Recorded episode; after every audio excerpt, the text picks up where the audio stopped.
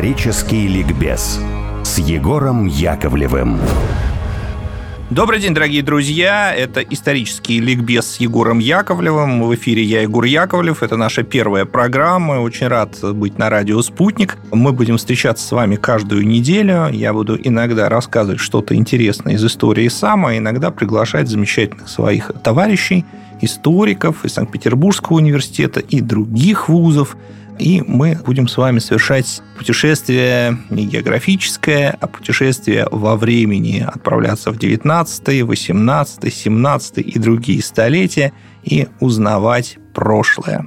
Сегодня мы будем разговаривать об очень важной теме, о блокаде Ленинграда. Через несколько дней будем праздновать большой праздник, 80-летие снятия блокады. В 1944 году наконец-то город освободился от этих нацистских пут. Ну и, конечно, воспоминания о блокаде очень живо и среди ленинградцев, и среди всех наших соотечественников, потому что блокада Ленинграда не может быть рассмотрена как э, локальная история. Это история, которая имеет значение для всей нашей страны, да, я бы сказал, и для всего мира. Потому что взаимовлияние событий во время Второй мировой Великой Отечественной войны было самым серьезным, и то, что происходило в Ленинграде и у его стен, оказывало самое серьезное влияние на все боевые действия на всех фронтах. Еще, кроме меня, сегодня в студии мой замечательный друг, товарищ и учитель, известный петербургский историк Борис Григорьевич Кипнис. Борис Григорьевич, здравствуйте. Здравствуй, Егор. Борис Григорьевич, расскажите, пожалуйста, а ваши родные, ваши родственники пережили блокаду? Кто-то пережил, кто-то нет. В городе была семья моего двоюродного дедушки, а он сам участвовал в защите города. В радиовойсках он служил, в войсках связи. Вот жена его умерла, сына забрали в детприемник, потом вывезли. И после войны моя родная бабушка сюда приехала и занялась поисками этого мальчика. И действительно, она его нашла, привезла сюда выходила, ну и так далее, так далее, так далее. То есть блокада Ленинграда мне известна не понаслышке. Мне тоже, хотя мы все-таки с исторической точки зрения на это все смотрим, но тем не менее меня всегда эта тема очень волновала, потому что я рос в такую эпоху без времени, это были 90-е годы, когда было очень много нигилистического отношения к прошлому, к советскому прошлому в частности, и к блокаде Ленинграда еще большей частности, и я очень хотел выяснить одну важную для себя тему, это планы нацистов на город, потому что, опять же, вот в те годы, когда я рос, когда я был школьником, было очень много спекуляций относительно того, что Ленинград нужно было сдать. Тогда его ожидала бы судьба Парижа. То есть благополучная оккупация, где работали бы рестораны, работали бы магазины, работали бы кинотеатры, и никто бы не умер. То есть э, об этом всерьез говорили, хотя сейчас трудно это представить, но говорили об этом действительно Почему всерьез. Я помню подобного рода рассуждения, они уже тогда вызывали у меня, ну, как минимум, знак вопроса, а сегодня я понимаю, что это, конечно, преступная безграмотность исторической, политической, вообще непонимание того, э, что такое Великая Отечественная война и с чем нацисты пришли на территорию Советского Союза. Действительно так, но вот знаете, интересно, я, в общем, и сейчас это, это немножко модифицировалась, эта риторика, но я и сейчас это слышу, и группа армий «Север» и вообще нацисты, да, Третий Рейх является своего рода такой фигурой умолчания. То есть огромное количество на Ютубе разных видео про блокаду. Ты их включаешь и задаешь вопрос, а где здесь нацисты-то? То есть, ну да, э, первый источник, из-за чего все произошло. Да, да, очень много говорят о чем угодно, но только не о причинах того, что здесь происходило. И э, есть еще одна лукавая теория о том, что Гитлер несет равную ответственность за блокаду со Сталиным, и Сталин также хотел уморить ленинградцев голодом, потому что это якобы вот какие-то особые свободолюбивые люди, которые были как-то совершенно особо настроены по отношению к большевистскому Кремлю, и поэтому, в общем, Сталин был не против э, планов Гитлера. Как вот историк, при том, что, ты знаешь, я не поклонник Иосифа Виссарионовича ни разу, но в данном случае я считаю, что это безграмотность и политиканство. Потому что нельзя сравнивать там, по целому ряду положений, а главное в том, что произошло с нашим городом точно. Никто не мог предполагать вообще, что произойдет такая глубина вторжения. Ну, кроме, собственно, Гитлера, да, который на эту ну, Гитлер, ну, я бы сказал, что ему, рассчитывал. Что ему некоторым образом повезло, на самом деле. Изначально, если так серьезно очень говорить, но это не разговор для получаса, это была авантюра с самого начала. Я, кстати, с этим соглашусь. План Барбаросса был очень авантюрным. Я напомню о том, что победу рассчитывали получить в течение шести месяцев, то есть Красная Шести армия... недель разгромить Нет, шести месяцев Красную имеется в виду, да. что окончание Ну да, к войны, зиме, что будет к декабрю, финал. к декабрю Да. Красная армия будет разгромлена, и э, вермахт выйдет на линию Архангельск-Астрахань, а, собственно, под контролем нацистов окажется вот все огромное пространство Советского Союза вплоть до Урала. И впоследствии никто на этой территории не сможет носить оружие. Ну вот а для того, чтобы разобраться с судьбой Ленинграда, я вас уверяю, что необходимо вообще погрузиться в предвоенные планы нацистской Германии, потому что то, что произошло с Ленинградом, и я на этом настаиваю, это была часть более широкой стратегии, которая в западной исторической науке сегодня называется стратегия голода, или еще более конкретно план голода. К сожалению, в нашей стране до сих пор об этом известно очень мало. Надо говорить о плане ОСТ, чего уж там петлять. План ОСТ – это все-таки вторая часть этой стратегии. Начнем с плана голода, с предвоенных замыслов нацистской Германии, в которых, конечно, Ленинград играл особую роль. И мы с вами переносимся в начало 1941 года. Я напомню, что 18 декабря 1940 был подписан план Барбаросса. Это сугубо военный план, и Ленинград в нем, безусловно, фигурировал. Первоначально предполагалось, что группа армий «Север» очень быстро разгромит э, Красную армию в Прибалтике, и Ленинград окажется абсолютно беззащитным. После этого часть группы армий «Север» присоединится к группе армий «Центр», и они будут наступать совместно на Москву. Но наступление на Москву должно было начаться только после падения Ленинграда. Ну, это мы- логично. мы Левый знаем, фланг да, надо взять. Мы знаем реальные события, и мы знаем, что от этого плана Гитлеру пришлось отступить, потому что Да. Ленинград так и не пал, а Да. наступление на Москву началось. Но вот план Барбаросса, он очень хорошо известен, однако менее известно, что наряду, собственно, с этим планом разрабатывался еще экономический план разграбления России, потому что, конечно, нацисты шли сюда не просто так, они шли сюда поживиться богатствами Советского больше того, Союза, остаться ресурсами, здесь. Ресурсами Они хотели Союза. колонизовать нашу территорию. Да, конечно, война которая для нас Великая Отечественная, а для нацистов это была Фирнихтунскрик, это война на Мгм. уничтожение, конечно, она велась за так называемый Лебенсраум, то есть жизненное Да, пространство. да, да. И э, речь не шла о том, вот это тоже очень важная деталь, речь не шла ведь о том, что здесь будет свергнуто коммунистическое правительство, а на его место посадят какое-то дружественное или даже марионеточное. Ни о каком Квислинге там, или Петене речи не шло, и никакого генерала Власова в обозе нацисты за собой не везли. Речь шла о том, что да, здесь поселятся немцы, здесь будут уже немецкие города, немецкие названия, немецкое население, а коренное население должно будет потихонечку куда-то исчезать. И обращаю ваше внимание на то, что еще в начале 1941 года нацистская медицина получила совершенно новое поручение. Поручение искать способ массовой тайной стерилизации. То есть способа, с помощью которого можно сделать так, чтобы крупные массы народа незаметно для себя утратили возможность иметь детей. То есть, грубо говоря, им даже в качестве рабов наше народное население, по большому счету, было не нужно. Ну, это не совсем так. Нет, Ну, конечно. Раз а- стерилизация, значит, со временем извести Со этот временем, народ. Со временем, да, со временем. Пока просто немцев не было столько, Ну, что да. ими можно было бы заселить вот захваченное пространство. Но это, не была- римская система. Нет, нет, конечно. Там Это была- местное население оставляли. Это была программа на перспективу, и в целом население, ну, все население уничтожать, наверное, не предполагалось, но значительно его сократить, конечно, хотели. И, собственно, вот об этом думали еще задолго до вторжения в СССР. Но вот весной 1941 года нацистская верхушка узнала способ, как сократить население гораздо быстрее, уже практически в течение следующей зимы, а одновременно и причину, по которой это надо сделать так быстро.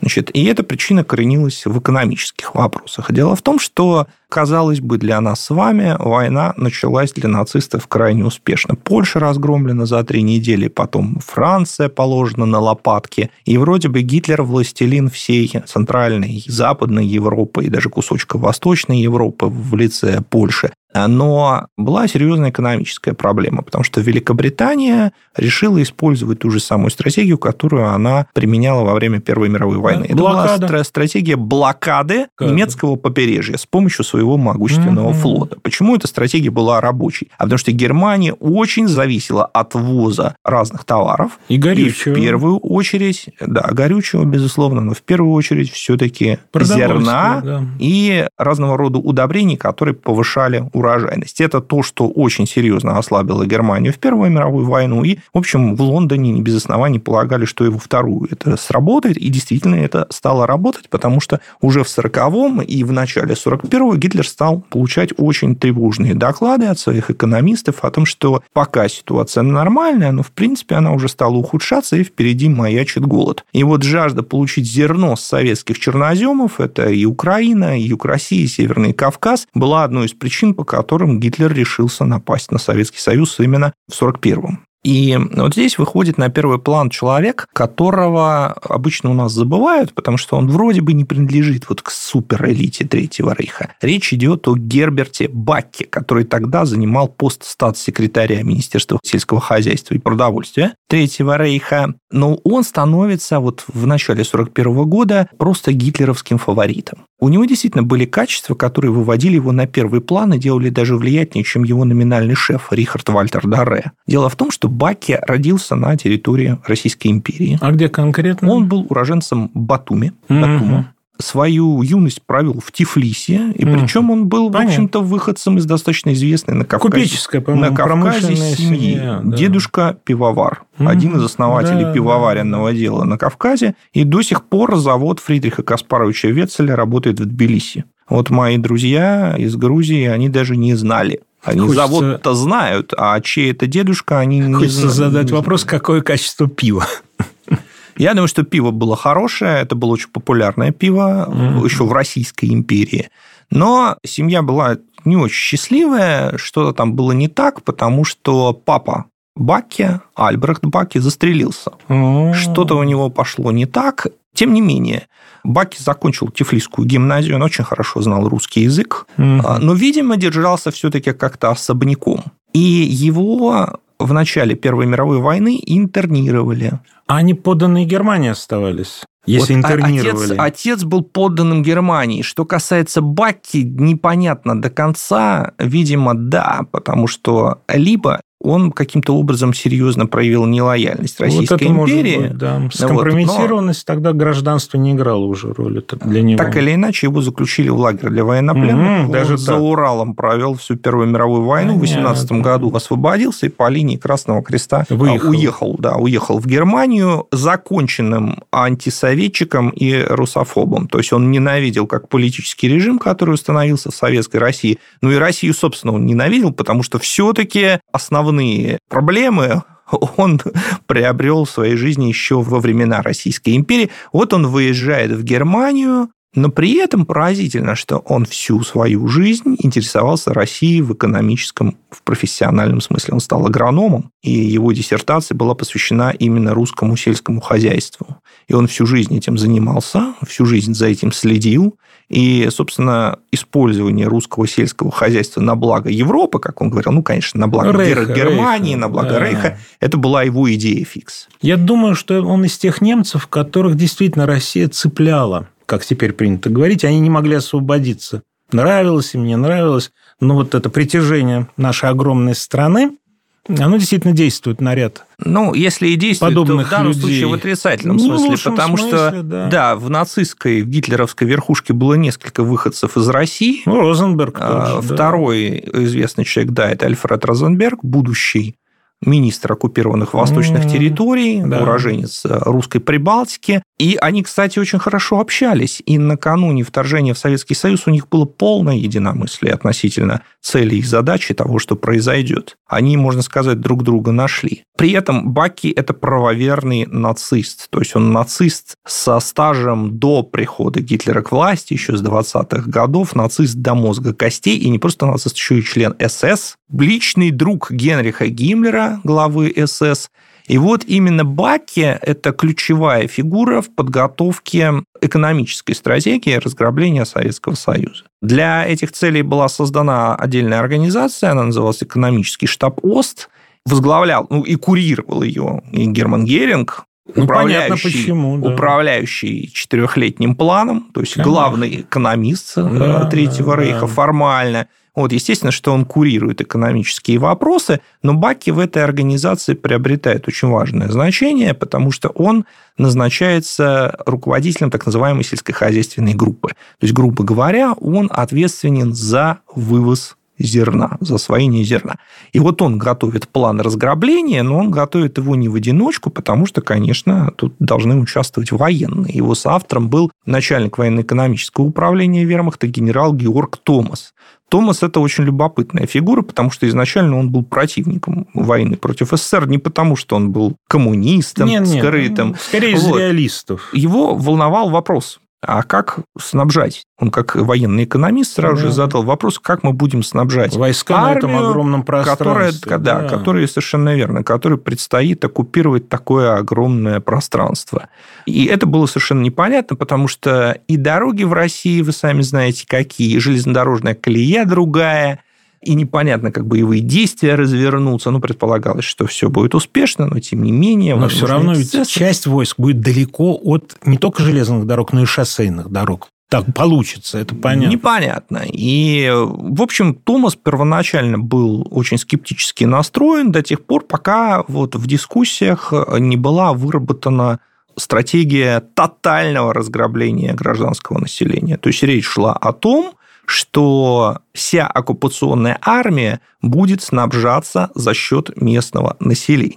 То есть Ну, вы они помните. поняли, что они не будут нести никакой ответственности за это самое население. Конечно, конечно. Вот это облегчало Это- согласие. Это первый На момент. захват. Второй момент, ну надо, мы же помним, что еще и в самой Германии кризис, потому что ничего Да. не ввести, значит, надо не только армию снабжать, но надо еще и Да, вывозить да, продукты да, для да, поддержки да. немецкого обывателя, а то он начнет плохо думать о Гитлере. И вот когда они все посчитали и выяснили, что если они вывезут все, что нужно, а остальное направят на снабжение оккупационных войск, то неминуемо в нечерноземных территориях умрут от 20 до 30 миллионов Да. человек. А что такое нечерноземная территория Советского Союза? Это Белоруссия, это северо-запад России и центральная Россия. И Баки специально в своем плане, ну, план был гораздо шире, но остался документ, который воспроизводит контуры этого плана. Этот документ – это директива по экономической политике от 23 мая 1941 года. И вот там Баки пишет, что ожидает эти территории чудовищный голод, и в первую очередь он поразит, конечно, крупные города, крупные индустриальные центры, не черноземные зоны, а именно Ленинград и Москву. То есть вот голод для Ленинграда и Москвы, он был задуман не в сентябре, не в октябре 1941 Да, это года. понятно, что это изначально он был задуман, да, он был задуман заранее. И здесь я предлагаю снова вернуться. Вот очень хорошо, Борис Григорьевич, что вы вспомнили Розенберга, потому что это идеально наложилось на планирование Розенберга. Да. Розенберг, он был видным таким украинофилом. Вообще он считал, что главные враги – это русские, ну, евреи, понятно, помимо евреев, главные враги – это русские. И задача заключается в том, чтобы максимально их ослабить. Их можно ослабить разными способами. Убивать как можно больше русских – это отдельная задача, но необходимо отколоть от них как можно больше других этнических групп. И поэтому Розенберг, а он до этого момента возглавлял так называемое внешнеполитическое бюро внутри нацистской партии. Мгм. Это внешнеполитическое бюро поддерживало отношения с родственными организациями и политическими течениями в других странах, которые нельзя было поддерживать по линии официального немецкого Ну, МИДа. понятно. Хотя сам Розенберг мечтал подсидеть Риббентропа и занять его место, но это у него так и не получилось. И вот в этом качестве Розенберг, а до этого он долгое время был главным редактором Фелькишер Биобахтер, главной да, нацистской да, да. газеты, он поддерживал разные, в том числе и диаспоры э, бывших националистов внутри Российской империи. Но его фаворитами были именно украинцы, и основная идея Розенберга, она заключалась в том, что надо пестовать разные националистические движения украинцев и белорусов, и там крымских татар, условно говоря, и любые вообще движения, которые готовы будут выступить против русских. И одна из его идей, которую потом попытается реализовать, это идея о том, что казаки не имеют никакого отношения к русскому народу, ну, это да, потомки ну, да, ну, готов, ну, да, готов, ну, то есть да. германцы. То есть вот такие задумывались им когнитивные операции для раскола общесоветского народа и русского народа в частности. Да. Значит, ему очень понравилось планирование, вот это экономическое планирование Баки, потому что он рассчитывал, что значит, вот на черноземных территориях будут жить украинцы, и украинцы воспринимались им кем-то вроде индийцев, которые вот на англичан работали, и вот украинцы будут такими, конечно, неграмотными, такими, значит, покорными немецкому господину, трудолюбивыми рабочими, которые будут для немца создавать продукт. А, соответственно, а русские, они вот в зоне голода будут, и, соответственно, они вымрут. Вымрут от 20 до 30 миллионов человек, и тем самым будет ослаблена биологическая сила русского народа. Которая, как известно, заключается в его многочисленности. Да, вот это их очень волновало, демография очень волновала, и на этом Розенберг с Баки сошлись полностью. Ну, а вот как другие службы восприняли их планирование? Ну, безусловно, практически все поддержали, правда, по разным причинам. Но начнем с Геринга. Геринг, как главный экономист, его волновал вопрос вывоза зерна. Он понимал, что экономическое процветание Германии возможно только при создании авторкии в условиях вот этой вот блокады британской. Авторкия возможно только если Германия надежно закрепится на оккупированных территориях, а закрепление на оккупированных территориях, оно ну, как бы зависело, как считал Геринг, от сокращения так называемых восточных народов. То есть для нацистов восточными народами были народы Советского Союза. И поэтому он яростно поддержал эту идею и даже потом скажет итальянскому э, министру иностранных дел графу Чана, графу Чана да, да Галиаци Чана, это зять Бенита Муссолини, о том, что этой зимой в России умрут от 20 до 30 миллионов человек, ну, так и должно быть, потому что некоторые народы нужно сокращать. Но даже если бы так и не было, ничего не поделаешь. Если человечеству когда-то суждено умереть от голода, пусть последними умрут два наших с вами народа. Добрый! Да, вот такая была позиция Геринга. Военные ну, с военными все понятно, потому что, как я уже сказал, в планировании участвовал Георг Томас, и Вильгельм Кейтель, глава Верховного командования, он логику Томаса на 100% принял. То есть э, успех Барбароссы мыслился только при принятии вот этого плана голода. Да?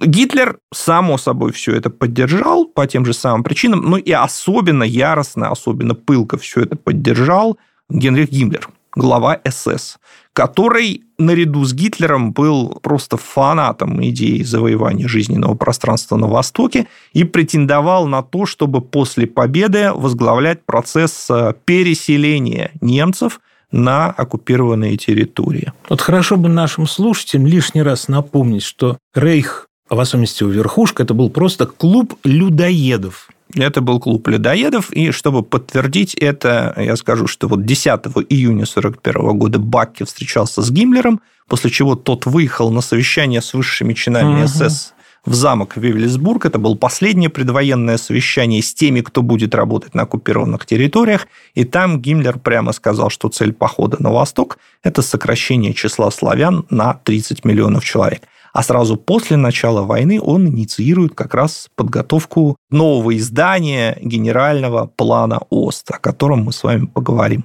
чуть попозже. Ну, а сейчас вот мы должны сделать небольшой перерыв и вернемся в студию сразу после новостей.